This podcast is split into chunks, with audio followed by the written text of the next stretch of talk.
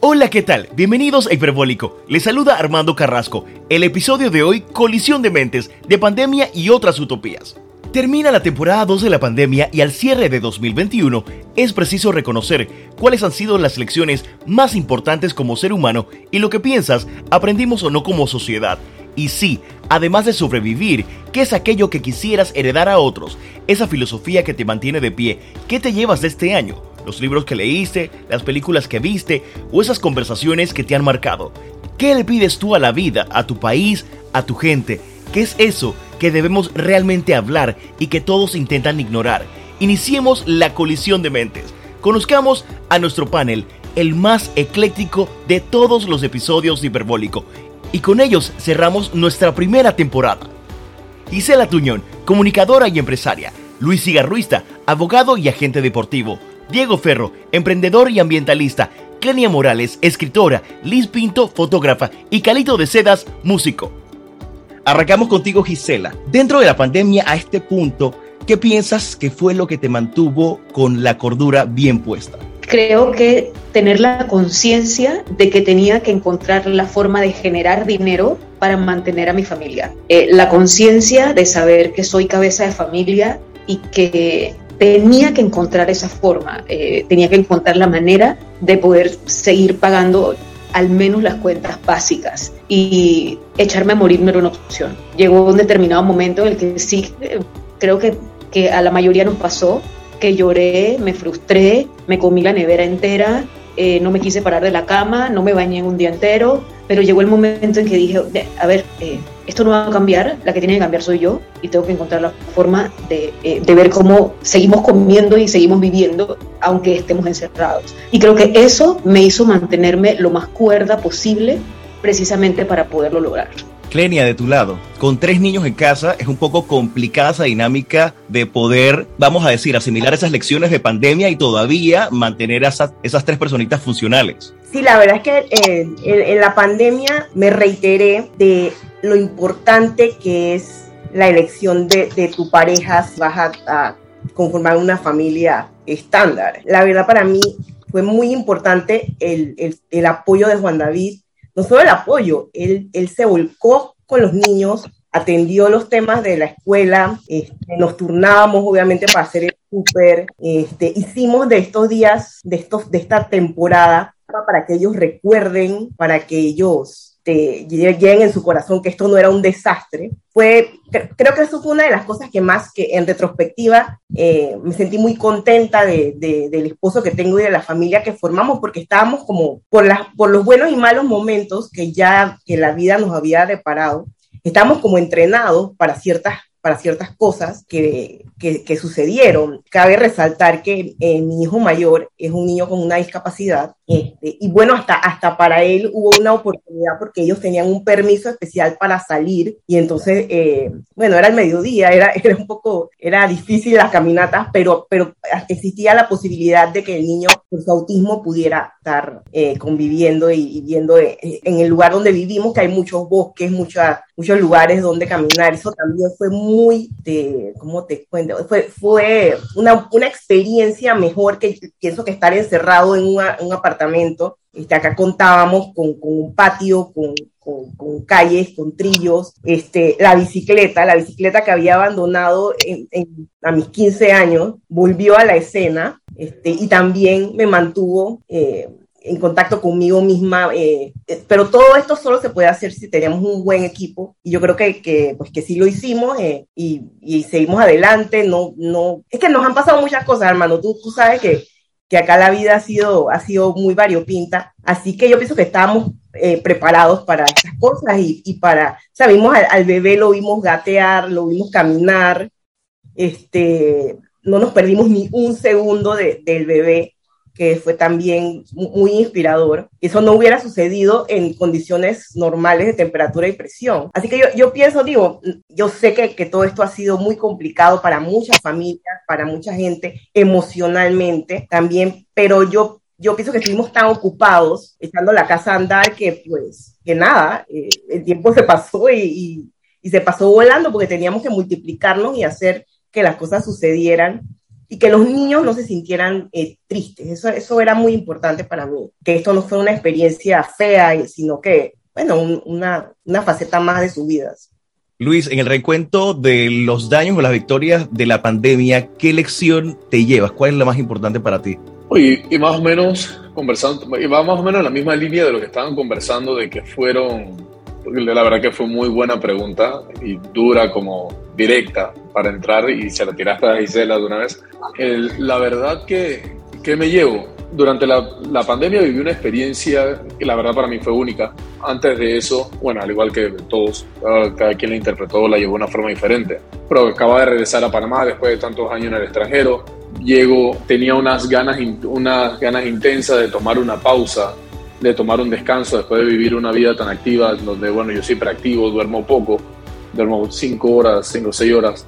Entonces quería tener, quería tener una pausa, lo añoraba tanto y luego se da este tema de la pandemia. Regresé a Panamá el 2 de, 2 de marzo y nos encierran entonces la próxima semana. Entonces yo venía con ganas de ir al interior, soy interiorano, venía con ganas de comer mi bistec, mi, mi, jaribañolas, mis viñuelos, ir al interior a visitar a mi familia y nos encierran la siguiente semana. Con todo esto, entonces yo también formo parte del, 20, del 2030, de las cumbres. ¿Qué sucede? Una cosa que me ayudó mucho es, que inclusive es una cosa que decía, me ayudó mucho a ayudar. 2030 era unos poco, éramos uno de los pocos que nos podíamos movilizar y como vivo solo, eh, bueno, con mi perro, con Tango, que lo hemos mencionado y que lo presentamos hace un ratito, me tomé la decisión de que no me podía quedar en casa sabiendo que por suerte soy saludable, no sufro de nada, soy deportista, entreno siempre, o sea que el riesgo que yo tenía era menor que cualquier otra persona que quisiese ayudar. Entonces me mantuve muy activo con 2030, haciendo entregas, haciendo donaciones, iba a armar inclusive hasta bolsas de comida en Atlapa Pensé que me dio COVID como 50 veces. Irónicamente me dio, fue cuando todo terminó. Pero fue algo que a mí me mantuvo muy estable. El darme cuenta de las situaciones que vivían tantas personas. Pero también el agradecer, me di cuenta que teníamos que agradecer ya sea lo mucho o poco que teníamos. Porque con esas ayudas había algo que yo llamaba que era la experiencia de, que después de una sonrisa venía, una, la mueca, porque cuando hacías la entrega de esta ayuda, de esta donación, obviamente veías ese alivio que tenía la persona, a veces eran madres con hijos chicos y embarazadas, esa me tocó una vez, y también nos tocó también el tema de los, de los derrumbes allá en Chiriquí. Entonces cuando le entregabas esta ayuda, veías que sonreía la persona, veías cómo se iluminaba la cara, pero después cuando regresabas de carro o al auto que ya te ibas, ahí es donde venía la mueca porque te das cuenta que era un paliativo donde la persona solamente iba a tener esta ayuda por un par de días. Por más maravillosa que esa persona sentía, tú sabías que no era una solución a largo plazo. Entonces, esto fue como que te ayuda como a poner los pies en tierra agradecer por la familia que tienes, por todo lo poco, que, eh, poco mucho que tengas, a entender y valorar cada cosa que tienes y el espacio que estás. Y ya después, que te mencionaba, eh, mi perro, eh, con un apartamento, con un apartamento solo, recién mudado, no tenía muebles, inclusive estuve sin luz por, por una semana y media en el apartamento, entonces tuve la oportunidad de disfrutar a la compañía del perro después de estar dos años afuera. En Trinidad y Tobago no, no, era un lugar pet friendly, entonces pude sentarme con él, disfrutar las mañanas, madrugar, leer. Entonces fueron esas cosas que, uno, que me ayudaron y dos, que aprendí a valorar. Aprendí a valorar el tiempo, el, el ahora, por más cliché que suena, que suene, y tanto ese tiempo que pedía, entonces me di cuenta lo necesario que era y, lo, y bueno, y lo afortunado que somos en general. Definitivo. Y pasándole el micrófono a Carlos, que escribe música, él tiene un tema que se titula Cambia la mentalidad y que quisiera saber si esto tiene o es tu resultado de lo que, lo que has visto o has vivido en, durante la pandemia. No, la verdad es que eh, yo cuando escribí Cambia la mentalidad la empecé a escribir eh, un poquito antes de la pandemia eh, es una necesidad que tenía ya quizás hace unos cuatro años atrás. Yo eh, cuando tocaba con, con, Mecánica Informal, Mecánica Informal fue una mm. banda que empezó a, a, a gestarse con... De salsa, ¿no? Sí, eh, hacemos, sí, como timba con música urbana, con folclore panameño. Entonces, eh, empezó a gestarse de una manera muy orgánica en la que realmente hacíamos música como para entretener. Eh, pero yo creo que en algún punto, cuando, y esta este es mi opinión sobre el arte y sobre los artistas, cuando uno es artista, de verdad, yo creo que en algún punto tú tienes que entender tu arte con un nivel de responsabilidad y entender tu plataforma artística para hacer aportes, contribuciones a tu sociedad, a tu país, a, nuestra región latinoamericana y, o al mundo, ¿no? a la humanidad, y poner tu arte a disposición de la humanidad para eh, proponer eh, ideas que vayan en pro del desarrollo. Entonces ya yo venía viendo de hace mucho tiempo muchas cosas que, que siento que tenemos que corregir como país. Para, para ninguno de nosotros es eh, nuevo este tema de la corrupción, que de hecho no solamente pasa en Panamá, pasa en todos lados. Entonces, como que ya yo venía viendo de hace rato muchas cosas que quería hablar y que quería decir. Y para mí, eh, es, mi bandera o, lo que realmente me llena es mi sueño al final del camino, al final de mis días, es poder haber contribuido a un cambio en el sistema educativo de mi país, para tener un sistema educativo que nos enseñe a eh, desarrollar el pensamiento crítico y no a ejecutar tareas porque sí, sin preguntarnos el porqué de las cosas.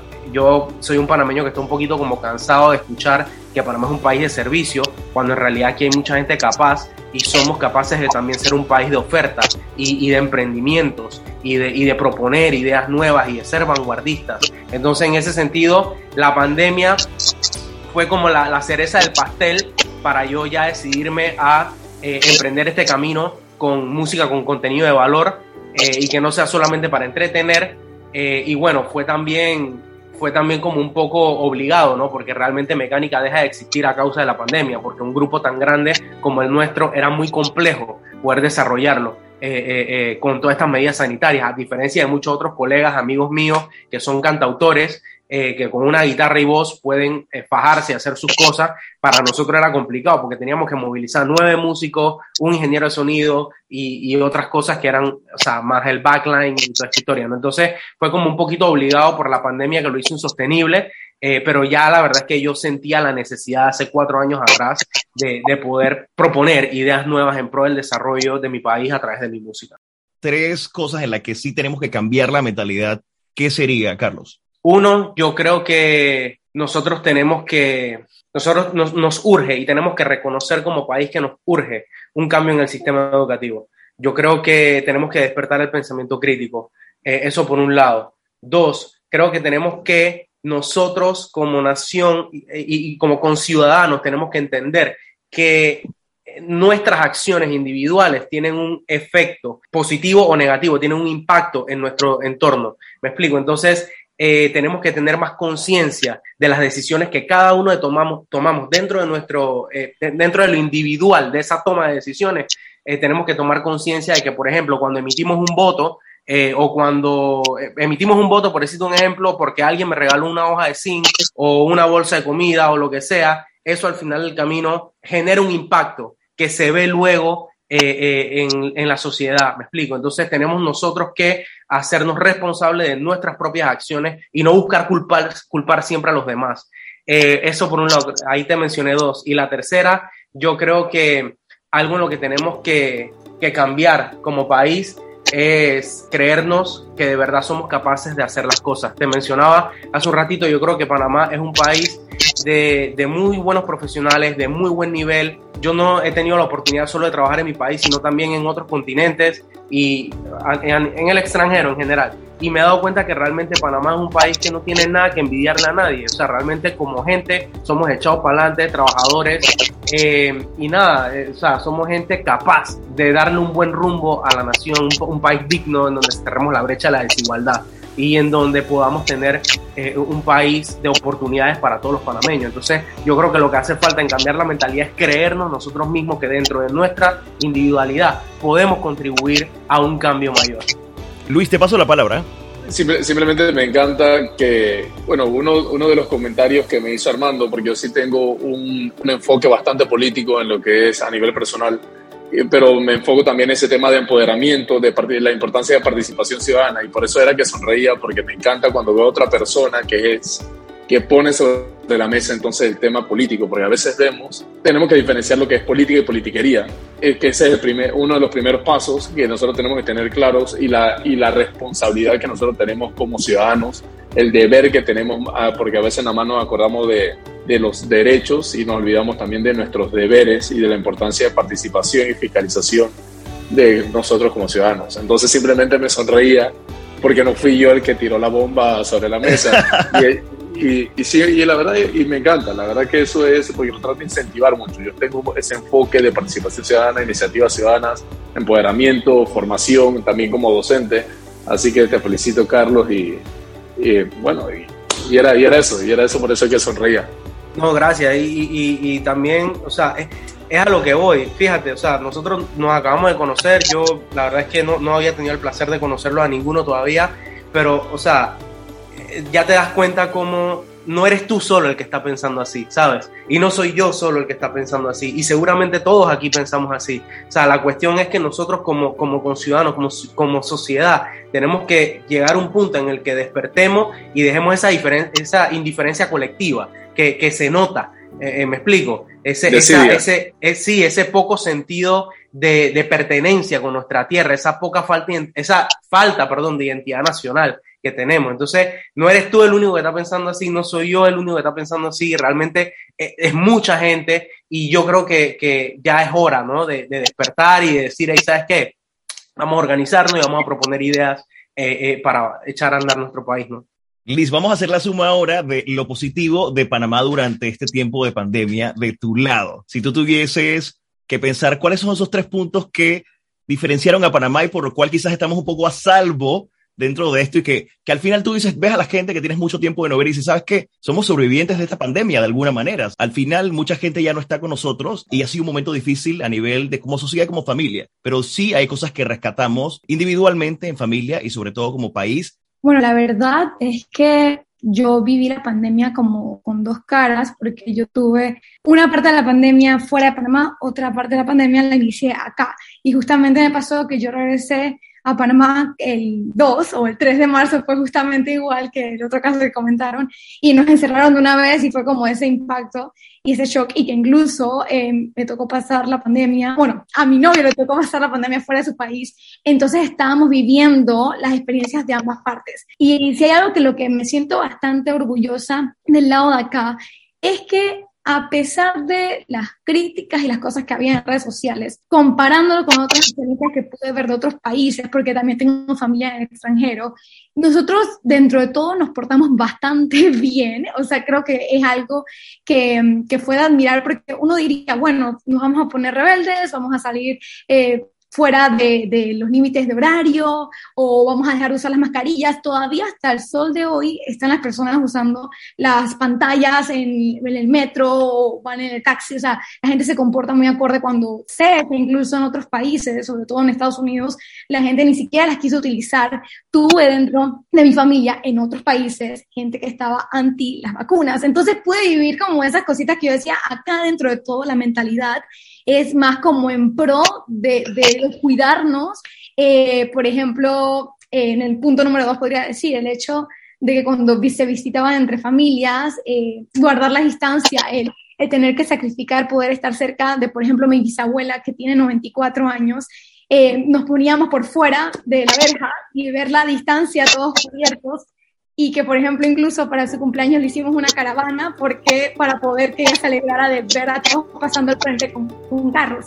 Entonces, como que despertamos la creatividad de poder seguir estando juntos a pesar de estar como con esas limitantes y que sí siento que nos cuidamos bastante dentro de, de lo permitido y, y, y de lo o sea, de lo que era responsable. Y de punto número tres, que la gente se puso muy creativa. Esto creo que para mí es de las cosas que más quiero destacar, porque, o sea, la gente no se quedó quieta. Aquí han comentado varios que tuve que ver cómo hacía para salir adelante, para seguir manteniendo a mi familia, para poder hacer algo bueno. Todos se han puesto creativos. O sea, creo que eso lo resumimos en estas palabras porque conozco de muchos, muchos amigos y familiares y otros emprendedores le dieron la vuelta a lo que estaban haciendo. Entonces, alguna persona que tal vez nunca había hecho pasteles se puso a ver cómo hacía recetas para vender las cosas. Eh, por ejemplo, algunas personas que se pusieron a hacer serigrafía o a dar clases eh, vía online. O, sea, había muchas maneras en las que las personas eh, se pusieron muy, muy creativos. Que sé que hay muchos de esos negocios que hoy en día ya no están porque eran durante la pandemia, pero que no se quedaron de brazos cruzados y que vieron la manera de seguir adelante para poder eh, no dejar de lado eh, sus necesidades básicas y que la familia siga teniendo como como esa calidad de vida a la que estaban acostumbrados. Y sé que no fue nada fácil, hay mucha gente que tuvo que probar y, no sé, intentar cosas nuevas que antes jamás habían hecho. Y creo que es algo de lo que hay que sentirse orgulloso, no para nada avergonzados, porque algunos decían, ahora estoy haciendo esto por necesidad. Deben sentirse muy orgullosos de que se atrevieron a emprender, porque emprender no es nada fácil. Así que creo que es algo de lo que hay que sentirse muy felices. Y me llevo ese concepto de emprendimiento al señor Diego, qué cosas aprendimos eh, como sociedad a nivel económico, a nivel de ese emprendimiento y qué cosas se van a mantener en el mercado de esa, quizás ese nuevo comportamiento, esa conducta, esas compras online. ¿Qué tú piensas que puede cambiar en el mercado panameño con este tema de pandemia que también ha impactado positivamente a los nuevos negocios y sobre todo esa economía naranja, ¿no? Sí, tal cual. Digo, yo creo que si la pandemia nos nos ha hecho cambiar algo es a no regresar a como estábamos, siempre estar en un constante crecimiento, ¿no? En términos de emprendimiento y de mejoras del manejo para los negocios, o sea, eso ha sido un crecimiento increíble. O sea, hoy en día puedes pagar por Yapi en lugares, eh, por cuánto, o sea, poder utilizar tu celular como una cartera antes en Panamá sonaba como un relajo, hoy en día es prácticamente una realidad y, y, a distancia, no necesariamente tienes que estar en el lugar físicamente para hacerlo, ¿no? Entonces, y así hay muchísimos ejemplos que son aplicables no solo para negocios que, como bien mencionaba Liz, han perecido porque eran realidades de la pandemia, sino que algunos se han mantenido a largo plazo. Y ahí conozco muchísimas personas que no solo les está yendo mejor, sino que dentro de la crisis han visto esa oportunidad porque la crisis puede ser muy negativa,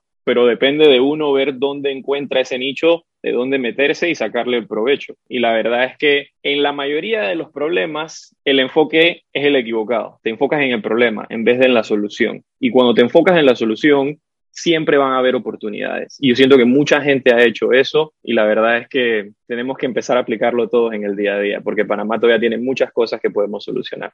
Hemos hablado de Panamá como si fuese la séptima persona en el, aquí en el podcast. Siempre nos referimos a Panamá, quizás, quizás siempre femenino, siempre hablamos de Panamá como una, como una persona, como un ente. Y hay gente que le, le habla siempre con mucho cariño. Gisela, ¿qué significa Panamá para ti?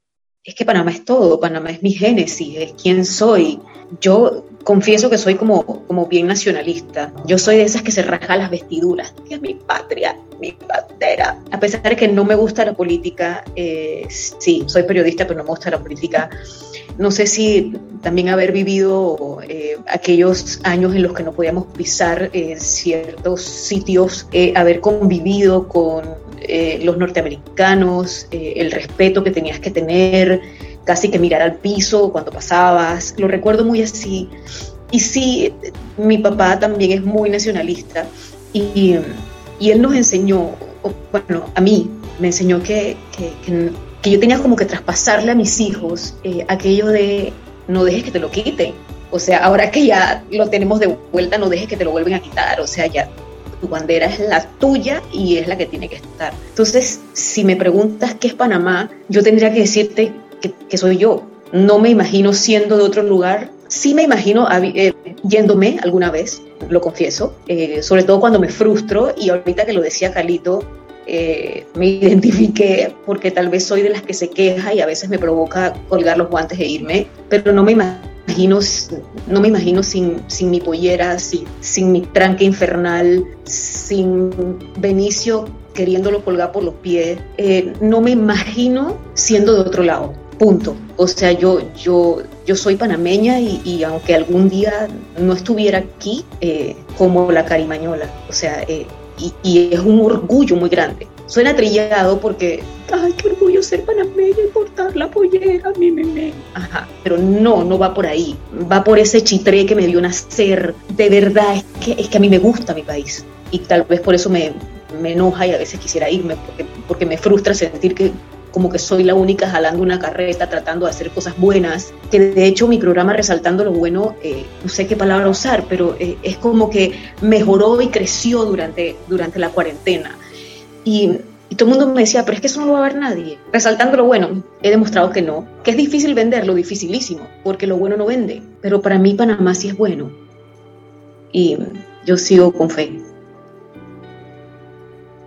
Eh, Diego, adelante. No, me, identifiqué muchísimo con lo que mencionó Gisela. Yo, yo soy una persona que no se queda quieta. O sea, si yo tengo una idea, no me gusta que la idea se quede en idea. A mí me gusta llegar de las palabras a la acción. Digo, por eso formo parte de Fundación Costa Recicla, por eso soy uno de los cofundadores, por eso en pandemia al ver al pocotón de personas que nos escribía qué hago con mis desechos en casa, no hay puntos limpios abiertos, por eso seguimos haciendo lo que hacemos, por eso le buscamos opciones a la gente y por eso vamos a lanzar más cosas para el otro año sin, sin sacar tanto a la luz, se puede decir al mismo tiempo. Pero es que es eso. En Panamá falta más de lo que mencionaba Carlos, de gente que se sienta que puede dar más de lo que un 8 a 5 te brinda. Lamentablemente la mayoría de las personas vivimos en ese 8 a 5 pensando de que, bueno, no, no estoy mal, pero ¿qué pasa si ese chip fuese, puedo estar mejor? ¿O cómo puedo estar mejor? Porque hacerse más preguntas es lo que te genera mejores respuestas. Cuando nos ponemos cómodos, lamentablemente ahí es donde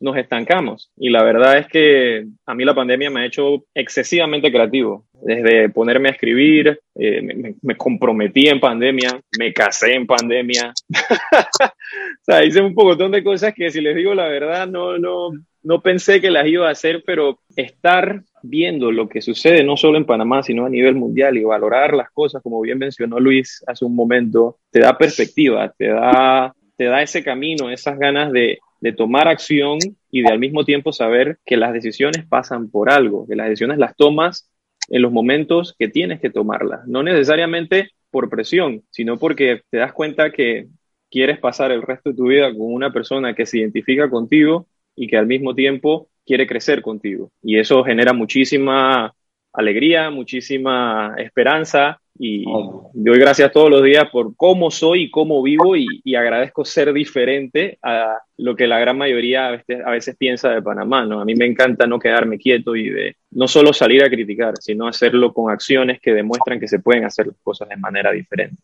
Y eso se necesita mucho más en Panamá. Hoy conversaba con alguien en la mañana, estuve eh, presentando un evento de la Universidad del Istmo, una premiación que se llama Huellas del Istmo, casualmente. Y hablaba con Estela Villarreal y le contaba que Panamá necesita más héroes, pero héroes de ese de 8-5 que reconozcamos gente regular, eh, que no está todo el tiempo en YouTube, en las redes sociales eh, o en la televisión, y que reconozcamos que a veces hay héroes en las cosas más pequeñas y que no tienes que apuntar a ser famoso para poder aportar. Eh, y creo que hay diferentes esquinas donde podemos. Entonces, Luis, si te lanzo la pregunta, ¿qué tipo de héroes necesita Panamá? ¿Qué me dirías? Wow. ¿Qué tipo de héroe necesita Panamá? Yo creo que por lo menos en esta pantalla veo a siete, porque veo a siete panameños, a siete panameños que están dispuestos a actuar, a siete panameños que deben participar entonces, ¿qué es lo que necesitamos? Que cada uno de los panameños esté dispuesto a participar y actuar. Como bien decía Diego, eh, también como otro hiperactivo, nosotros, eh, y también Carlito, que vi que señaló, también se señaló cuando dijo que, cuando dije que era hiperactivo y que no podía dormir, necesitamos más personas que estén dispuestas a participar, a, a dar ese empuje, que también se sientan identificados con cada uno de nuestros símbolos, nuestra tierra. Nosotros hablamos mucho de nuestro sentir como panameños cuando juega la selección de Panamá, pero miramos a un lado cuando pasa todo lo demás. Entonces, ¿qué tipo de héroe necesitamos? Ese mismo héroe, ese panameño, ese 4.2 millones de panameños que tenemos, cada uno de ellos tiene que ser un héroe, un héroe dispuesto a no jugar vivo, a dar ese pequeño paso extra, a entender que simplemente eh, abrirse a otro carril es corrupción, a entender que robarse un lápiz es corrupción, porque un lápiz cuando lo multiplicas por 100 mil lápices son 100 mil dólares y lo ponemos un dólar, pero a veces vemos como si la corrupción solamente fuese millones. Cada actuación que nosotros tenemos se refleja a un nivel macro.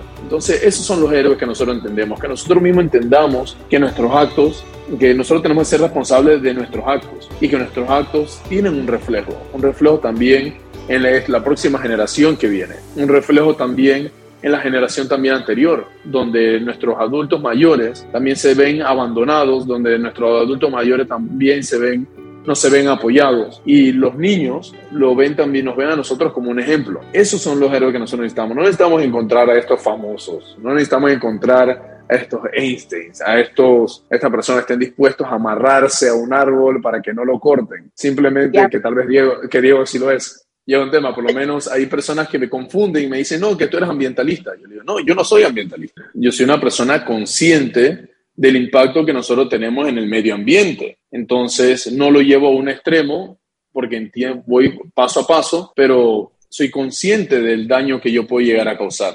Entonces también tengo que ser consciente del daño que puedo causar también en, otras, en otros temas o en otras materias. Entonces, no, no es una respuesta complicada, ni tenemos que armar una persona en especial. Creo que cada uno de nosotros, por más que, repito, cada uno de nosotros tiene que ser ese superhéroe, dispuesto a dar ese paso, dispuesto a dar el ejemplo. Sí, en ese mismo sentido, a mí me parece una pregunta súper profunda e interesante y en el mismo sentido de lo que, de lo que comenta eh, Luis, ¿no? Eh, quería hacer un aporte. Yo creo que también a la hora de preguntarnos qué tipo de héroes necesita Panamá, yo creo que hay que primero analizar eh, lo que es, lo que, lo que implica ser héroe. Y básicamente, o sea, de una manera muy sencilla, lo que implica ser héroe es, o sea, es realizar una, una hazaña que, para la cual se requiere mucho valor no me explico, por ahí va el tema del heroísmo y tal, ¿no? Entonces, yo creo que, yo creo que nosotros tenemos que entender, muchas personas no entienden que, que el ser héroe, uno empieza a ser héroe en el núcleo de tu hogar, en una cuestión súper chiquitita. Entonces yo creo que lejos de ver el heroísmo como una hazaña grande, una hazaña macro, es lo, es lo que va eh, eh, Luis, tenemos que entender que un conjunto de héroes o muchos héroes que se preocupen por hacer hazañas positivas en el núcleo de su hogar, como por ejemplo hace un rato creo que, no sé si fue Gisela o, o, Clenya que hablaban acerca de, cómo tuvieron que ser cabezas, eh, son cabezas de familia y tuvieron que hacerle, hacerse responsable por esto y tal. O sea, es entender que en la medida que tú en tu núcleo familiar aportes, por ejemplo, los que son padres ¿no? y madres, a la crianza, de, a la buena crianza, de, con valores y principios de un futuro ciudadano, un futuro hombre o mujer de esta sociedad, ahí ya tú estás haciendo una hazaña valiosísima para el país y ya tú eres héroe de la patria por, por haber criado una persona que en el futuro va a ser un hombre de bien y que Dios quiera no sea una persona que caiga en, en corrupción o que caiga en, en, que sea tentado por la mentira o por estas cosas negativas, ¿no? De las que todos queremos eh, eh, eh de las que muchos panameños queremos, queremos huir porque queremos ver un mejor Panamá. Entonces, en ese sentido, yo creo que lo que hay que, que tratar de, de, de plantear es más bien que todos nosotros podemos ser héroes en la medida que nos preocupemos de nuestro núcleo familiar, de nuestro entorno, de nuestro círculo de amigos, que estemos ahí para ellos, que estemos siempre dando un buen consejo, que nosotros mismos entendamos que si bien yo soy dueño de mis acciones, pero de lo que yo no soy dueño es del impacto que generan esas acciones. Porque yo no vivo en una burbuja yo solito, yo vivo en una sociedad. Entonces, si yo hoy hago algo, por muy pequeño que yo crea que es, o puede tener un impacto macro, un impacto masivo. Entonces, en ese sentido, yo creo que lo, para, o sea, no, no, lo que decía Luis, no hace falta plantearse esta, esta imagen que nos han vendido, ¿no? De, de, héroes que salvan el mundo entero. Salva tu casa y con salvar tu casa tú estás salvando el mundo. Porque si todos nosotros salvamos nuestra casa y nuestro núcleo familiar, estamos contribuyendo a un mundo mejor. Calito de Sedas, dejaste a todo el mundo en silencio. Liz, voy contigo. Si somos del siglo pasado, eh, tenemos algunas lecciones que aprendimos de las abuelas y las bisabuelas y los que pudimos conocer a las tatarabuelas. ¿Qué lección de allá tú todavía mantienes como parte de ese andar de vida? Eh, por, a veces uno se da cuenta que repite las cosas que aprendió de la abuela así, solito. ¿Qué lección de la abuela es parte integral de tu vida hoy, Liz? Mira que la primera que viene a la mente no es de mi abuela, sino de mi bisabuelo, que en paz descanse, porque nos enseñó a todos y nos inculcó a todos lo importante que es tratar de trabajar como para uno mismo. No es que lo otro sea malo, sino que él trató de siempre motivarnos a nosotros a que fuéramos como emprendedores, incluso teniendo en cuenta que eso es algo más como de esta época. O sea, él incluso no me llegó a ver a mí siendo emprendedora. O sea, él falleció, ¿cuánto? Como dos años antes de que yo fundara mi empresa.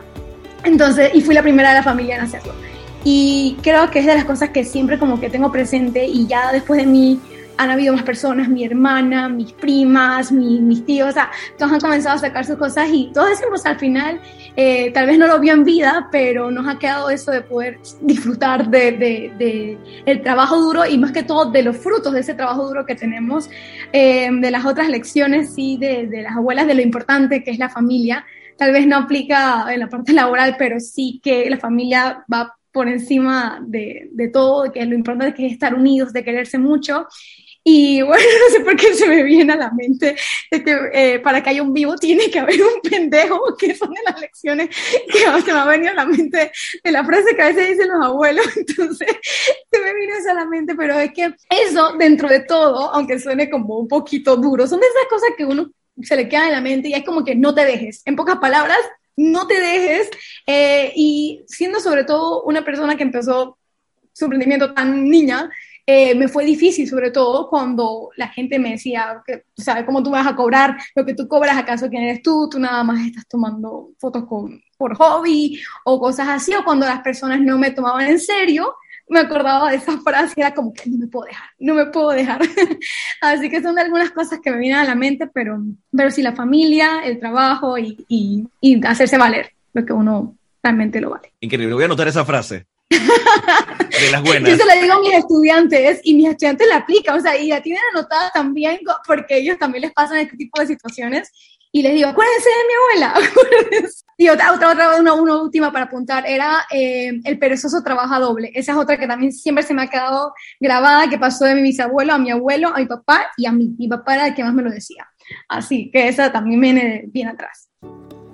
A la mente me viene la la cadena de mujeres fuertes de mi familia, con una ética de trabajo, con una ética de echar para adelante, eh, estuvieran solas o tuvieran a su esposo, lo que fuera. O sea, siempre buscando las maneras de, generar, de sostener la casa, de, que la, la, importancia de que tú no le confías al sistema, por ejemplo, ni la fe de tus hijos, ni la historia, ni el arte. Eso tú mismo lo tienes que inculcar. No que es que es que en la escuela no le dan cívica al niño, no, no, no. Tú tienes que enseñar a tus hijos a ser excelentes en cada paso que van dando. Este, si la, lo que primero me viene es, que me enseñaban nosotros vendíamos hojaldras en la feria, hacíamos raspados en los juegos de béisbol. Este, nosotros, yo soy chiricana, este, y yo facturaba cuando tenía como 10 años en el taller de mi abuelito. Mi abuelito trabajó, trabajó y, no, puedo pensar en una persona que trabajara más que mi abuelo. Mi papá, de mi papá aprendí una cosa que me llevó muy bien durante la pandemia, que es que la plata no es lo más importante. Disfrutar cada día en no en ese acumular tanto sin, eh, para sentirse seguro que la seguridad nunca me la diera el dinero, que, esa, que, esa, que es, la seguridad me la dieran lo que yo aprendía, eh, la humildad, eh, la constancia, este, que la vida no es una novela. Siempre me lo dicen, papá me lo sigue diciendo, la vida no es una novela. Em, de mi abuelita aprendí a contar cuentos, desde aquellas noches frías en, en, en Buquete, cuando ella nos, cuidaba y nos contaba cuentos de las mil y una noches, cuentos que ella, que ella inventaba. Toda esa, toda esa cultura de cuentística se gestó allí.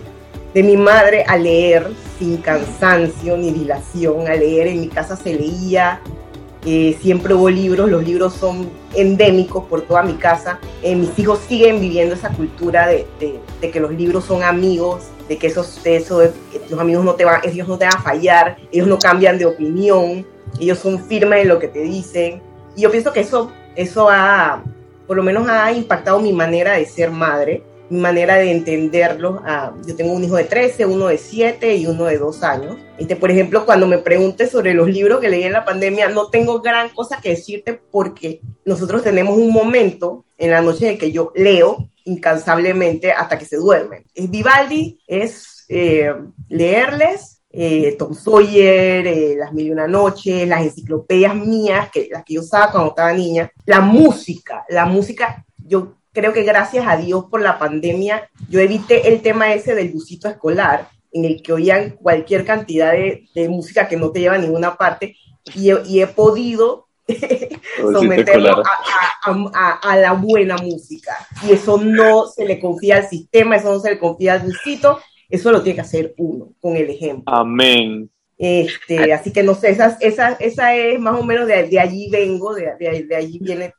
todo mi, o sea, todos mis cuentos, todas mis historias, todo gira alrededor de, de, esas cosas y de las cosas maravillosas también que, que nos va dando la tecnología y nos va dando el, el, el mundo en el que va, que va cambiando, que no es el mundo en el que nacimos, que hemos visto tantos cambios nosotros, pero sí, eh, siempre la presencia de los viejos, siempre tener esa conciencia que estamos montados sobre hombros de gigantes, de gente que ya investigó, de gente que ya creó, de gente, o sea, volver a tus bases, volver a, ver de dónde viene todo, es admirar a Cervantes, admirar a Shakespeare, estar abierto a lo que viene, tener tus propias ideas, pero no olvidarte de los clásicos, de la, de la gente que, que hizo de nuestra cultura lo que es, y, pues nada, es, es, es, ser, es ser una buena, ser excelente en lo que, en lo que hace. Pienso que eso, eso todo viene de, lo, de mi viejo y, y, se lo sigo agradeciendo.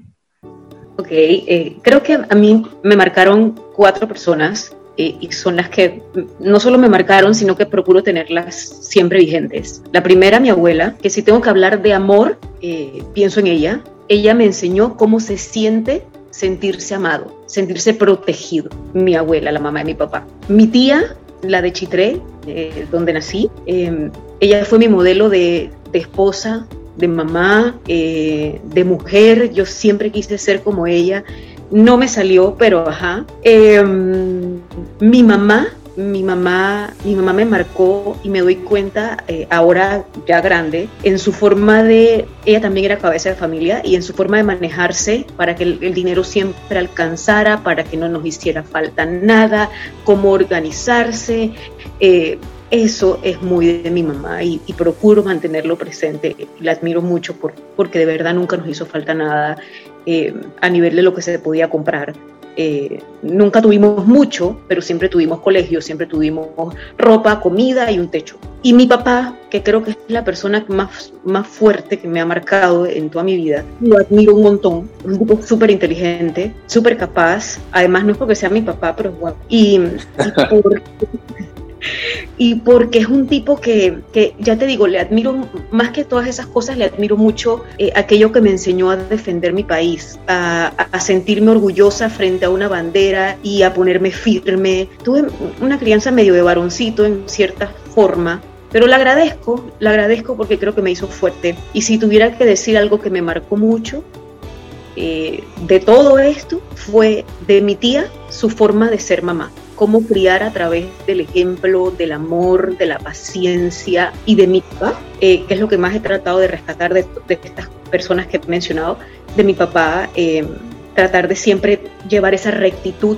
que me permita levantar la voz en el momento que lo sea necesario, que, me permita eh, tener la moral para poder hablar sin, sin ser cuestionada por algo que pueda haber hecho voy a, tomarme una parte de eso que acabas de contar, Gisela, de alzar la voz, porque definitivamente los tres caballeros que tenemos en el panel alzan la voz de diferente manera. Y quisiera comenzar con Calito, ese alzar la voz y esas lecciones que nos hemos traído de familia, de, los abuelos, de los papás, de las mamás, ¿qué vive contigo ahora y qué te hace a ti alzar la voz y qué le hace alzar la voz a Diego y también a Luis? Pues, puras preguntas bien profundas e interesantes. Mira, yo te diría que algo que me hace levantar mi voz hoy, eh, por ejemplo, era la actitud de, y, la filosofía de vida de mi abuelo eh, por parte de mamá, mi abuelo Víctor, que es chitreano, por cierto, también, al igual que la familia Gisela. Mi abuelo Víctor fue un hombre trabajador hasta el último día que estuvo en la tierra. O sea, fue un tipo extremadamente trabajador y siempre preocupado por su familia. Entonces, mi abuelo Víctor era el panameño de a pie que salía todos los días a buscarse el pan. Mi abuelo era billetero. El Gisela, imagino que conocerás la central de, de Chitré, que se ponen todos los billeteros ahí, eh, que hay como unos almacenes y una cosa ahí, se ponen todos los billeteros con su tablilla. Bueno, mi abuelo era, era uno de esos. Y ese señor se iba todos los días desde su casa en el barrio de los Milagros, en Chitré, hasta la central, caminando y regresaba caminando de vender billetes de lotería eh, para buscar el pan para su familia, para trabajar en pro de su familia. Y con eso educó a mi mamá y a todos mis tíos, aportó muchísimo a la crianza de todos sus nietos y, eso, e, esa, esa, esa actitud que tenía él frente a la vida es la que a mí me hace levantar mi voz y ahora eh, utilizar mi plataforma artística para promover ideas en pro de un Panamá con mayores oportunidades para, para todos los panameños de a pie, como en algún momento lo fue mi abuelo, como lo soy yo y como somos todos los que trabajamos y, tratamos de, de echar para adelante siempre. Yo me hubiera gustado que mi abuelo tuviera en algunos otros aspectos otra calidad de vida y que él pudiera, digamos, gozar de por lo menos sus últimos años de no estar trabajando constantemente. Pero bueno, no se dio y, y eso es lo que a mí me motiva para que, ¿sabes? Para que existan más panameños con mejores oportunidades y que todos arranquemos nuestra carrera de la vida en igualdad de condiciones. Son demasiadas cosas. Yo soy una persona que tiene un pensamiento crítico muy bien desarrollado, gracias a Dios por mis padres que me han inculcado muchísimo el estudio y el intentar cosas. Yo he jugado creo que casi todos los deportes que pueden existir. Toco el saxofón, leo, escribo. Por alguna extraña razón, la vida me dio un grupo de amigos que nos empezamos a meter en quizás el top 3 problemas de Panamá, que es el problema de los desechos, a tratar de encontrarle soluciones y, sabíamos que desde el día uno eso era no una carrera de velocidad, sino una de resistencia y, y aquí estamos resistiendo. Así que yo solo te puedo decir que inspiración de mi familia, mis padres, impresionante lo que ellos me han inculcado en términos de, de, trabajo, de ética, de preocuparse por la familia. Mi abuelo muchísimo a ver las cosas con mucho sentido del humor, que definitivamente ayuda a mantenerse cuerdo en situaciones tan críticas como las que hemos vivido en los últimos casi dos años, se puede decir ya. Entonces ese, ese buen humor él, él lo traducía mucho en, en, encontrarle la vuelta a las cosas, ¿no? Cuando, sucedía algo malo, cuando mi abuelo panameño pero vivió sus últimos años fuera del país. Él todos los días se metía a ver las noticias de Panamá. Y en los momentos que estuvo en la universidad jugando baloncesto, me llamaba, me comentaba, me actualizaba hasta de cosas donde yo no estaba pendiente. Y la verdad que ese sentido de curiosidad, de, de, darle la vuelta y, y, hacer algo tétrico, verlo de una manera jocosa o humorística, eso, eso a mí me, me llena muchísimo y me da esperanza hasta cierto punto. Y pasa mucho con el,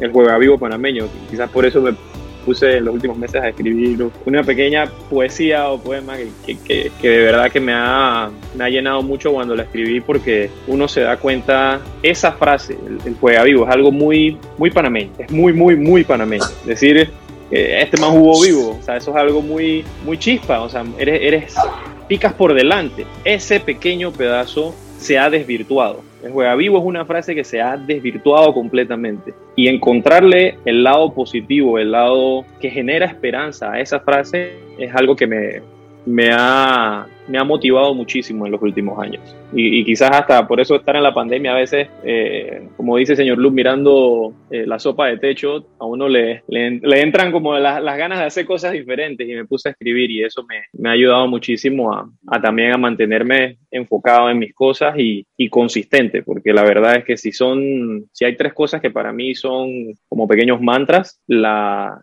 disciplina, la resiliencia y la consistencia, que hasta cierto punto las tres pudiesen convivir en un mismo cuarto y parquear super cool, son las claves para mí para cualquier éxito. O sea, para cualquier éxito. Si tú eres disciplinado, si tú eres consistente y si tú eres resiliente, o sea, si tú no te dejas vencer en los momentos que parece que ya estás de rodillas, tú siempre vas a salir adelante. Siempre vas a salir adelante. Y eso, invaluable, invaluable, completamente. Quiero hacer dos paréntesis. De verdad que uno las preguntas están bien profundas. Yo pensaba que íbamos a hablar como cuando me decía que era general de la pandemia y que bueno, que aprendiste a cocinar en la pandemia, aprendiste a hacer frijoles, eh, qué libro te leíste. La verdad que han sido temas bastante profundos. Y el segundo paréntesis, Liz, te quiero pedir disculpas porque había visto tu nombre, me dices lo de, tu profesión y no había caído en cuenta. Y quiero que sepas que yo no tienes idea de la cantidad de veces que yo he compartido la foto que sacaste para el 28. Foto que me encantó, que es de la empollerada, inclusive del arroz con pollo, con, con la paella. me encantó esa foto. Te digo, eh, amigos de todo, de todo el mundo, tratando de explicarle el 28 y que este es el 28. Por eso te quiero pedir disculpas y te felicito porque fue una genialidad fue una genialidad.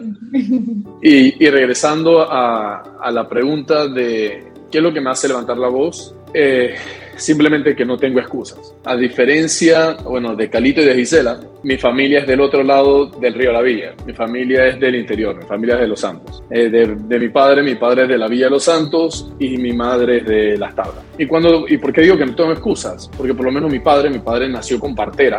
Eh, mi padre nació con partera, después de ahí fue pies a la tierra. Eh, mis abuelos, mi, mi abuelo peleaba gallos, era campesino, campesino. Mi madre tenía, mi abuela por el lado padre tenía una tienda y cocinaba en fiestas eh, y así fue como educó entonces a sus hijos. Por el lado de mi madre, mi, mi abuela, ahí fue donde entendí el tema de negocios que tal vez venía y me enteré hace poquito. Por el lado de mi madre, eh, mi abuela viajaba, si le podemos decir viajaba, a, a, Chitré, donde había un poquito más movimiento cuando ellos estaban en Tonosí, y después tenía como pequeñas tienditas eh, allá en Tonosí, y por el lado de, y, mi abuelo entonces era, era campesino, ganadero, full campesino eh, metido en el tema del agro. Entonces lo que mencionaba con mi padre y mi madre, que son mis dos ejemplos a seguir, eh, hace poco me enteré que mi padre cuando él decía que no, que yo agarré mi maleta y me vine para Panamá o viajaba de Panamá para, para Los Santos, un compañero de la escuela me dio y que le, le llamó la atención, que el día hoy le dio tío, y que tu papá te dice maleta. Tú sabes que esa maleta era una caja amarrada donde él cargaba toda su ropa. Yo nunca me enteré eso. Entonces lo que decía es que, ¿qué excusa tengo yo para no salir adelante? ¿Qué excusa tengo yo para no levantar la voz? ¿Qué excusa tengo yo para que más personas, yo en el privilegio que me encuentro, ya sea porque mis padres hicieron un trabajo, porque yo también he hecho un trabajo personal, desde el privilegio que yo tengo no ayudar a otras personas? Eso me hace levantar la voz. Silencio sepulcral, vamos con Liz, adelante. No, estaba poniendo lo de los aplausos, eh, porque creo que no estaba incluida en la pregunta de lo de alzar la voz. Eh, adelante, adelante.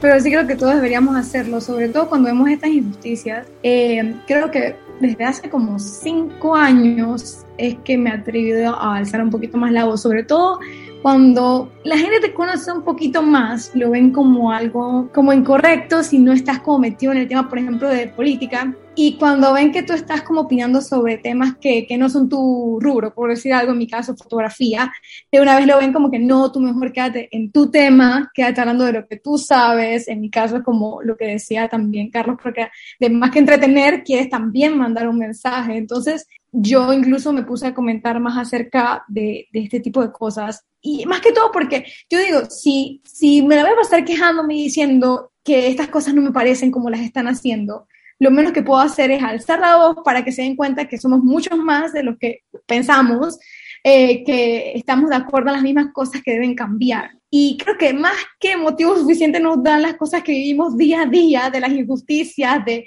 de las personas que nos lideran, de solamente con ver, por ejemplo, conduciendo, eh, eh, pues estaba por la Interamericana, la gente tirando la, la basura directamente a un tanque a la calle, eh, los tratos que hay a veces entre las personas en servicios públicos. Entonces, o sea, las medicinas, ¿cuántas veces no me han pedido a mí que cuando yo estoy afuera traer medicinas porque aquí en Panamá son el triple de caras que en otras partes? O sea, solamente con ver las cosas que vivimos día a día son más que razones suficientes para alzar la voz. Y creo que antes no me atrevía mucho porque digo, primero siendo mujer, siendo fotógrafa, que hay que las fotos bonitas y todo así como más fantasía, todo es como muy mágico lo que yo comparto pero dentro de lo posible estoy tratando como de tratar de levantar y por lo menos en mi caso trato de más que todo demostrar a la gente sobre la parte de, lo del emprendimiento, de que uno es capaz de hacer un cambio por uno mismo y no tener que esperar a que sea un grupo grande de personas. Pero sí siento que, que hay, que hay más que motivos suficientes con lo que vemos en las noticias.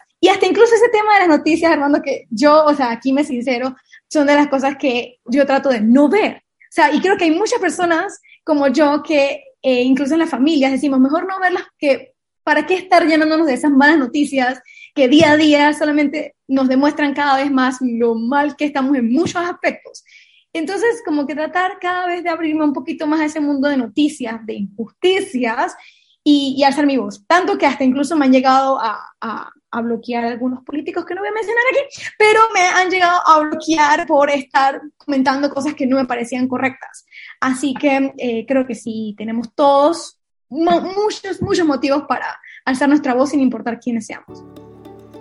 una reflexión final. Sí, sí, se va el tiempo, a veces uno no se da cuenta y, se nos va la hora. Voy a llegar a la pregunta del libro y la película, de por sí no la voy a dejar porque la mencioné en el intro y no la puedo dejar, pero definitivamente no iba a desaprovechar la oportunidad de tener tanta gente interesante aquí, que es como un buen encuentro de amigos con el que tomas una, unas copas de vino o unas copas, no, unas buenas botellas para, completarlas y la pasas bien y conversas un poco de todo, que es cuando ya pierdes, como ha hecho Liz ahorita, que ha alzado realmente la voz y dices, ¿sabes qué? Yo puedo opinar no solamente por un tema de género, yo creo que, que poco a poco rompemos esa barrera, no es de, de si soy hombre o eres mujer, yo creo que somos seres humanos, que eso es lo más plano y lo más lineal y lo, lo primario, eh, somos seres humanos y a partir de allí vamos construyendo sobre cosas que han dicho ustedes que me, que me han llamado mucho la atención. El tema de ser excelentes, que lo han repetido varias veces. El tema del juega vivo, que para mí hemos permeado y hemos perpetuado a través de los medios el juega vivo como algo tan normal y nos burlamos como algo, ah, es divertido. Pero realmente lo que hace eso es tatuar eso de manera indeleble en la identidad del panameño y, y, qué feo que te identifiquen de esa manera, pues que te digan, bueno, es panameño y juega vivo. O sea, no, señores, no somos así. Entonces, antes de cerrar, como sociedad y como seres humanos, si hay una palabra o una cualidad que ustedes piensen que es la más importante para haber sobrevivido esta y otras pandemias, ¿cuál sería? Creo que lo dijo Perro, para mí resiliencia. Sí, yo creo que esa, esa, capacidad de esa capacidad de adaptación, esa, ese, esas ganas de pararte día a día, ver las mismas paredes. No todos teníamos un patio eh, para, para, salir y que es un pequeño, pequeño privilegio, porque es muy relativo, un privilegio, el, privilegio es relativo, es algo que también a veces no entendemos.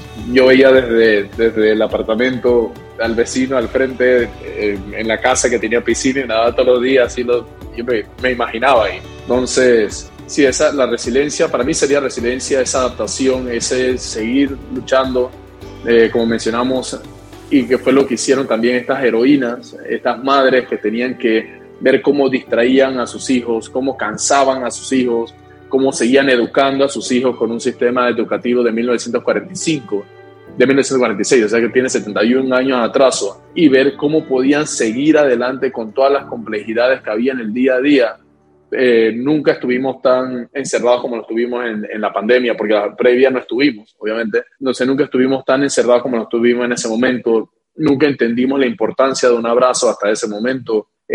nunca valoramos tanto la cercanía de nuestros familiares hasta que nos dimos cuenta que no podíamos, que no podíamos abrazarlo porque podríamos poner en riesgo su vida. Entonces, yo lo resumiría, reduzco a resiliencia, como bien lo dijo muy acertadamente mi ex compañero de selección, Diego Ferro. Sí, yo estoy de acuerdo con, con, con Diego, con, con las, tres, los tres, las tres cualidades que mencionó. Y, y, coincido también en el tema de la resiliencia. Pero yo quisiera agregar también eh, una idea eh, que, que, que, bueno, me ayudó mucho a sobrevivir, ¿no? Durante, a sobrevivir emocionalmente durante la pandemia. O sea, como les comenté hace un rato, Mecánica como banda el trabajo que hice por seis años, que dediqué seis años de mi vida a esa agrupación, que dediqué salud, comprometí salud física, salud mental, horas, meses de, estudio, de sueño, de trabajo, de echar para adelante contra viento y marea, aún estando de rodilla, como lo decía eh, eh, Diego, en ni siquiera en dos años, en dos meses ya se me había ido todo, de, todo lo que habíamos hecho se fue a pique enseguida. Ahí entendí este concepto de que el éxito no, para llegar al éxito no se camina, no se camina en línea recta. ¿Me explico? Entonces, para llegar al éxito, uno tiene que pasar un sinfín de pruebas y el camino es, el camino jamás va en línea recta, es zigzag, para arriba, para abajo, bordeas, va en círculo, o sea, hay miles de, de, de trabas en ese camino hacia el éxito. Y eso me hizo entender que la paciencia es una virtud que todos debemos tener. Y eso también de la mano con la resiliencia. Me explico. El estar quieto no significa no hacer nada. Entonces, yo creo que me, voy con esto de esta pandemia, ¿no? Y creo que eso me ayudaría a sobrevivir esta y a sobrevivir cualquier otra. La resiliencia, la virtud de la paciencia y entender que, el éxito eh, nunca va en línea recta. y lo que hoy puede ser un fracaso, eh, es un, o sea, lejos de ser el fracaso definitivo, es un paso más hacia la consecución de mi éxito. La pregunta también profunda, no quiero que se acabe el podcast, en verdad. Yo no, sé, yo no sé si no puede interrumpir, si no puede interrumpir. No, no, tú, tú tranquilo. Y lo que he intentado es esto, ¿no? Tratar de pasarla bien, una conversación entre amigos. Y, y como, perdón, discúlpame, Armando, y como tú bien decías eh, hace un rato, ojalá que esto trascienda más allá del podcast y ojalá que este grupo de personas podamos conectar, porque creo que todos tenemos esa visión de tener un mejor Panamá y aportar eh, a nuestro país y que podamos conectar fuera de, del podcast, ojalá que sí, y que podamos filosofar mucho más de lo que, de lo que podemos aportar, de cómo podemos seguir creciendo y que sean botellas y botellas de vino o, con un buen asado y que podamos echar los cuentos y proponer ideas y ojalá eh, eh, aportarnos los unos a los otros también para crecer. Me comprometo, para el, me comprometo para el primer asado, ¿eh? Okay, aprendí en pandemia. Bueno, mira, yo quería decirles no fue una, yo no pienso que fuera una, una característica lo que me salvó en la pandemia. Lo que a mí me salvó en la pandemia yo creo que fue el arte, las historias que me contaban en, la televisión, las películas, los libros, las... Eh, eh, las canciones, desde Don't Stop Believing a Amor y Control, esas, todas esas historias, todo el buen arte, yo, yo, los clásicos, o sea, lo que me acompañó en la pandemia para reinventar, para recargarme, este, tener también un buen vino disponible, eso, eso fue importante, meterle a la cocina y hacer, tratar de reinventar para la, para la familia, para que les hice pizza y, esto me obligó a salirme de la zona de confort y a ponerme más creativa. Eh, precisamente porque yo no, quiero que esto pase como, como una, una guerra o, una, o una, una, mala experiencia para mis hijos, sino, sino otra manera de vivir.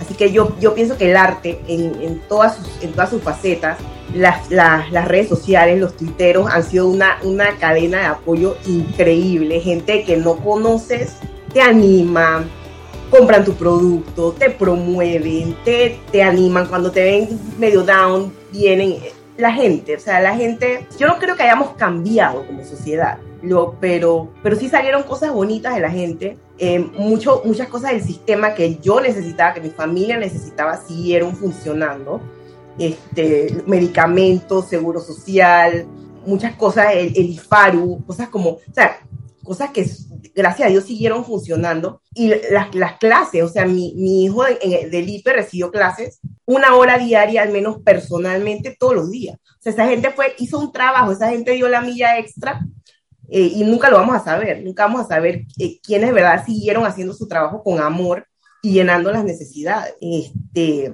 así que pues si, tengo que, que, recurrir al arte como algo que me haya, me haya marcado durante la pandemia, leí dos libros muy buenos, Educated, de Tara Westover, que es la historia de una chica mormona que no tuvo educación y que se graduó después en, en, las, mejores universidades del mundo. Este, la Casa de la Mezquita, un hermoso libro que me, que me hizo conocer muchísimo de, de, una religión y una cultura que, con la que no estoy familiarizada. Y por primera vez, ya les digo, revisitamos los clásicos, vimos Ghostbusters, E.T., los Gremlins. Yo estaba muy preocupada de que todo este bagaje cultural le pasara a mis hijos. Así que eh, hacíamos como el, como el domingo de Disneylandia, en el que veíamos una, una, una película. Y pues, ah, la película que acabo de ver, que es un clásico que nunca la había visto, Hit. Es una película que tienen que ver. Es con De Niro y Al Pacino. Es una brutalidad, una cosa muy hermosa. También la vi durante la pandemia por primera vez. Sí, yo, yo, yo pienso que, que los artistas tuvieron una responsabilidad y llevaron una cuota de hacernos vivir realidades alternas durante tiempos complicados. Para sumar una más a la lista, porque estoy de acuerdo con las otras tres, eh, sumaría creatividad, que creo que es de las cosas que me ayudó a, mantenerme cuerda eh, eh, estando encerrada, a poner a mi hermana de modelo, a ponerme a crear dentro de mi casa o a crear a nivel eh, digital también. Eh, me puse a conectar con personas de muchos países que necesitaban un poquito de distracción a través de retos fotográficos, cosas así que ayudaban a que la gente estuviera como un poquito distraída, como mencionaba esta Clenia sobre que los artistas han jugado un poquito ese juego de, de alejarnos un poquito de la realidad que estábamos viviendo. Y libros, leí El hombre en búsqueda mm, del sentido eh, y es de este Víctor Frank. Creo que es de las cosas como que te hacen ver, porque, o sea, habla acerca de lo que vivieron en la Segunda Guerra Mundial. Y cuando te pones a pensar que todo lo que tuvieron que sufrir esas personas comparado a lo que estábamos viviendo en pandemia era prácticamente nada, y luego te hace darte cuenta de, la importancia de valorar lo que tenemos y la bendición que los que estamos aquí disfrutamos día a día de poder tener una buena familia, una buena casa, un trabajo a pesar de que estuvo en pausas, podíamos también seguir disfrutando de alguna manera eh, lo que nos gusta hacer y al mismo tiempo poder inspirar a otras personas. Así que creo que me quedo con creatividad y con el libro que les acabo de comentar. Ok, yo sí tengo que quedarme con algo de la pandemia. Ahí coincido con Clunia. Twitter fue súper fundamental. Hay gente como ella que, que, siento que conozco y ahora que le vi la cara me di cuenta que realmente no lo hubiese reconocido si la veo en la calle, pero siempre la leo, eh, le contesto, le doy like. Y creo que eso, eso me sirvió también para atreverme a más de cuatro cosas. Habiendo salido de los medios de comunicación, y ahí rescato lo que decía eh, Liz, no te toman en serio. A mí me decían que había quedado vendiendo pulseritas después de leer el noticiero más importante.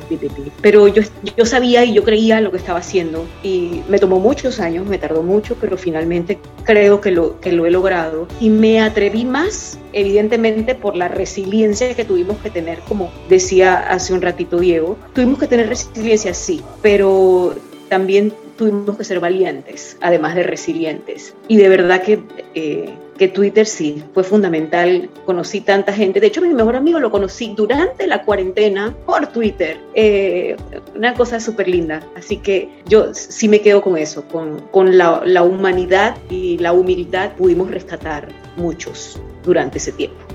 Suena que va a ser difícil encontrar una palabra. Obviamente estoy de acuerdo conmigo mismo, pero ¿qué es lo último que se pierde? La esperanza. Esa es la veintiúnica palabra que, les puedo decir de mi parte, que, que, resume hasta cierto punto todo, ¿no? Y, y desde mi perspectiva es la que mientras yo me mantenga con esperanza, nada es imposible nada es imposible. O sea, eso es lo último que se pierde y por eso es una frase lapidaria. De verdad que decirte así que de películas y, y, de, y, de, libros, no sé si me estoy adelantando, pero ya estaba metido en la, en la para decirlo como en la, metido en la guía de que tenía que decirte un libro o una película. En la pandemia, digo, no sé si han visto la, la película esta de ciencia ficción Ready Player One, ¿verdad? Estaba súper, súper emocionado porque salió Ready Player 2 y si no lo han leído, audiobook, lo que sea, si les gusta, está tres veces mejor que la primera película. Y hablando de creatividad, ahí que se, se le fue, dije, se pasaron. Honestamente se pasaron. Así que estoy al punto de que si me aburro lo voy a, a, escuchar de vuelta porque estaba demasiado bueno. Eh, casi que hasta cierto punto el trayecto de mi casa a mi oficina lo tripeaba más porque iba escuchando el libro. Tanto que llegaba a la oficina a veces y era de que, ya no me voy a bajar, mira, voy a esperar un rato hasta que termine el punto en específico para poder bajarme. Y películas vi muchas, muchísimas. Dos que puedo decir que uno me volaron la cabeza fue Tenet, definitivamente. Y dos, yo siempre me voy a quitar el sombrero. Suena como publicidad paga con la gente de Pixar. Soul, una película tan bien hecha y con un mensaje tan profundo de hacer valer tu vida que, que, de vuelta me daba toda la energía que yo necesitaba para pararme al día siguiente a hacer lo que sea que tenía que hacer. Entonces, ya me callo porque si no me dan, si me dan cuerda y le ponen un cuadro a la rocola, voy a estar hablando toda la noche. Lo del libro, muy importante. El Club de las 5 de la mañana. No para recomendarlo. Eh, me sirvió mucho porque cuando llegas, lo que hemos conversado de los hiperactivos, cuando llega un punto donde tienes que estar quieto, entonces necesitas estructura. Y fue un libro que me dio mucha estructura, por cómo levantarme a las 5 de la mañana, establecer mi rutina, cómo ir dividiendo todo, el motivo de cada una de las cosas. Entonces, honestamente, eh, si no lo han leído, es un libro que recomiendo demasiado a darme, inclusive aprendí a valorar esa primera hora de la mañana, que bueno, Armando, tú me sigues en Instagram, que es donde vengo y tomo estas fotos espectaculares, que yo solamente levanto el teléfono y tomo la foto, del amanecer, no hago más nada que eso, pero a veces ni siquiera nos damos cuenta que ese espectáculo, esa obra de arte está ahí, porque no miramos hacia allá. Antes me paraba y, y me ponía a ver televisión en la madrugada, que es mi hora favorita para ver películas, irónicamente, eh, aunque suene raro.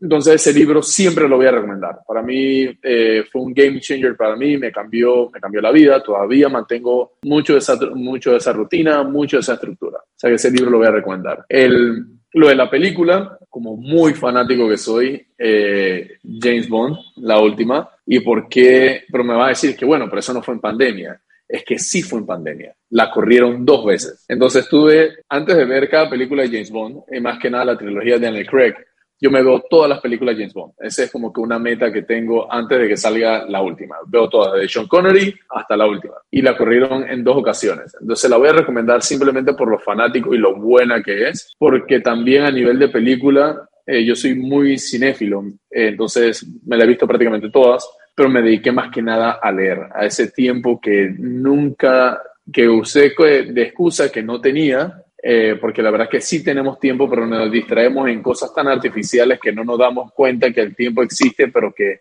no lo usamos, me dediqué fue a la lectura, a aprovechar ese tiempo. Así que lo más que nada me enfoco en el Club de las 5 de la mañana, que se los recomiendo, y siempre lo voy a recomendar una buena película de James Bond. Ahora el consejo, Luis. Uy, el, el consejo. Voy a cerrar con algo que dijo Ferro, que es como mi lema de vida constancia, disciplina, trabajo duro que, y que disfruten el proceso. A veces, cuando ya estás estructurado, con esa constancia que tú tienes, trabajando duro, dedicándote, esforzándote a hacer las cosas para bien y confiando en el proceso y confiando en el proceso en donde bien mencionó Calito, vas a encontrar altas y bajas, vas a encontrar diferentes retos, como mencionaba Clenia y Gisela y Liz, donde vas a tener estos periodos de adaptación en esos retos, donde vas a tener que adaptarte, donde vas a tener a tener personas que dependen de ti. Todo esto es parte del proceso, no es una línea recta, como bien dijo Calito, no es una línea recta. Entonces hay una enseñanza dentro de cada cosa. Por algo es un cliché, por algo lo repiten, porque es así,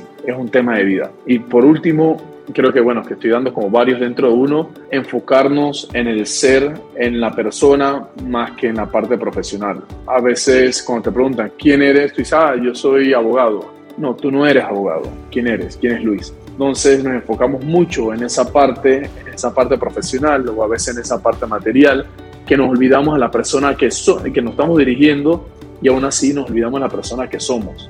No tratamos de encontrarnos nosotros mismos y creo que ese fue un tema importante que se dio durante la pandemia. Creo que eso sería como un pequeño, un pequeño consejito que le daría a las personas. Constancia, disciplina, trabajo duro, confiar en el proceso, aprender del proceso y siempre ser más persona que otra cosa. Importante.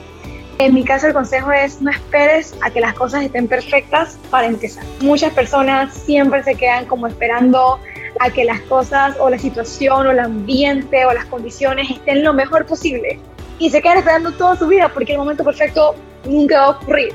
Y creo que esta es una de las cosas que más frena a la gente de hacer las cosas que realmente desean, de cumplir sus sueños, de perseguir sus metas y es de las cosas que también siempre estoy diciendo a las personas que toman mis cursos, porque creo que al final del día lo que nos ayuda a nosotros a cumplir lo que tenemos en mente o, o por las hazañas que queramos conseguir, primero empiezan por nuestra mente y por nuestras decisiones y por nuestra actitud. Y si nosotros pensamos de que hay que esperar que todo parezca maravilloso para atrevernos, al final nos vamos a quedar toda la vida esperando. Así que creo que ese sería como mi principal consejo para las personas que, que puede que necesiten escuchar esto hoy. Así que que lo tomen como un aviso, una señal, que no lo vean como una coincidencia.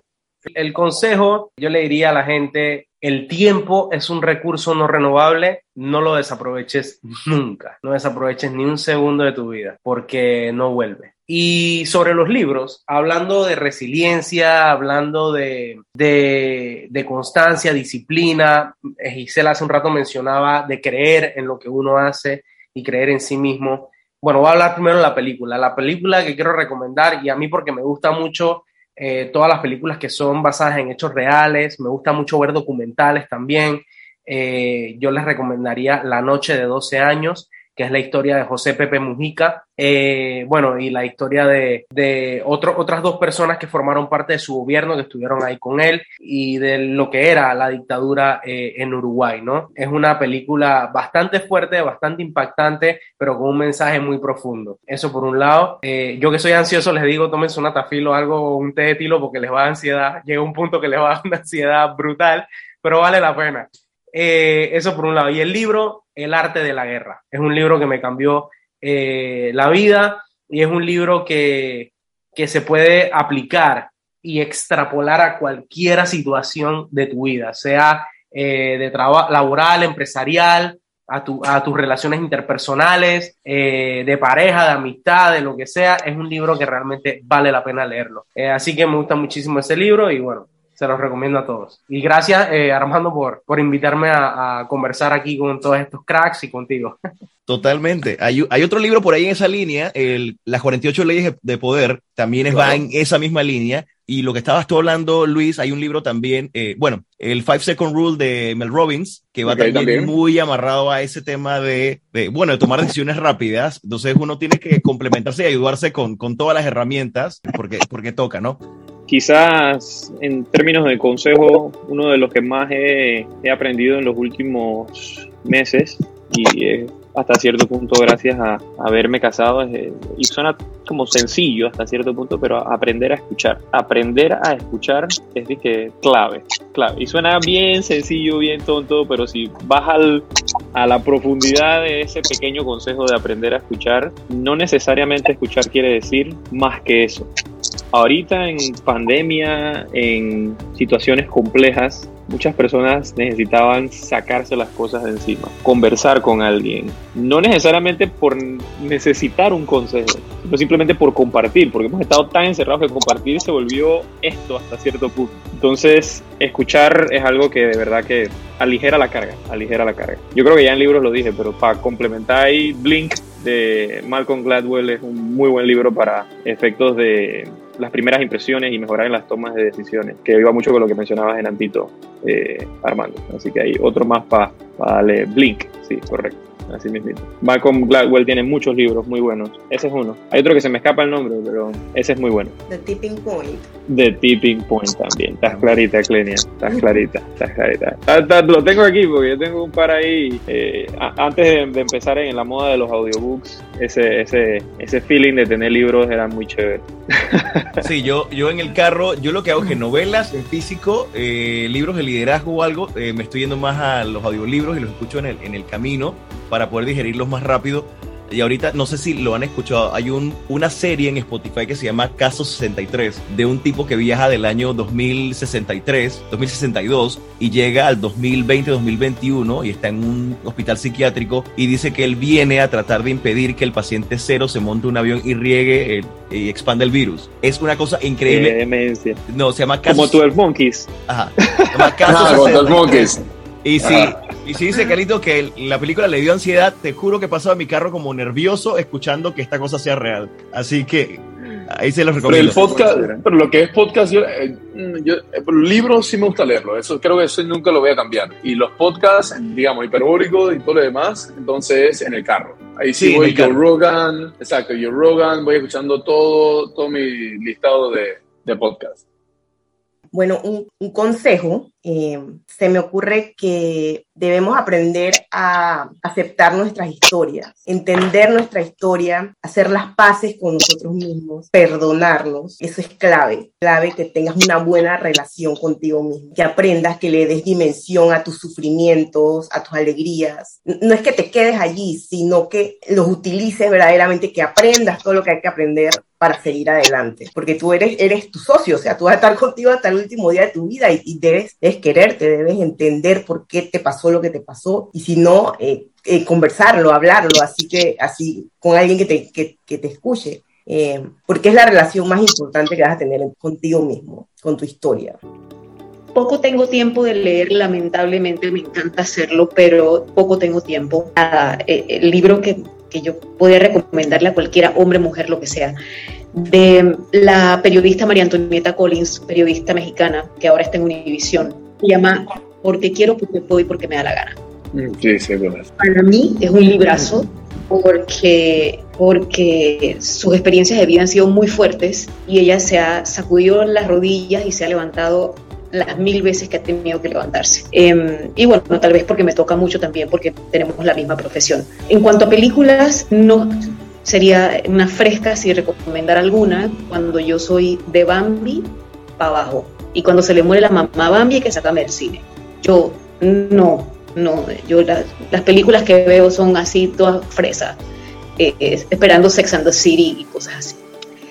Em, y el único consejo que yo creo que me atrevería a darle a alguien, porque yo, ¿quién soy yo para dar consejos? Pero creo que sería, utiliza la bendición que sea que te haya tocado, por muy pequeña que pienses que es, utilízala para ayudar o tocar la vida para bien de quien puedas. Creo que sería el único consejo, porque eso siempre regresa. Si no regresa en más bendiciones, regresa en paz a la hora de dormir y a la hora de despertarse. Y así con estas reflexiones, con estas historias, con este compartir de estos seis grandes y extraordinarios seres humanos, despedimos este episodio de Hiperbólico y así nuestra primera temporada, con un tema que quizás no habíamos llegado a tocar, y es esa plática, esa conversación desnuda, honesta que se tiene entre amigos y que hoy hemos titulado Colisión de Mentes, de Pandemia y otras Utopías. Y repito una de mis palabras favoritas, que es gracias. Gracias Gisela Tuñón, gracias Luis Igarruista, gracias Liz Pinto, gracias Diego Ferro, gracias Clenia Morales, gracias Calito de Sedas. Por ser quienes ustedes son, por inspirar, por aportar, por hacer crecer a su familia, a sus amigos y por supuesto a este país. Panamá necesita más gente como ustedes. No me queda más que invitarlos al Spotify de Medco Radio y a mi canal de YouTube para que puedan escuchar este y otros episodios hiperbólico. Ya nos escucharemos en el año 2022. Armando Carrasco se despide y que el próximo año sea completamente hiperbólico.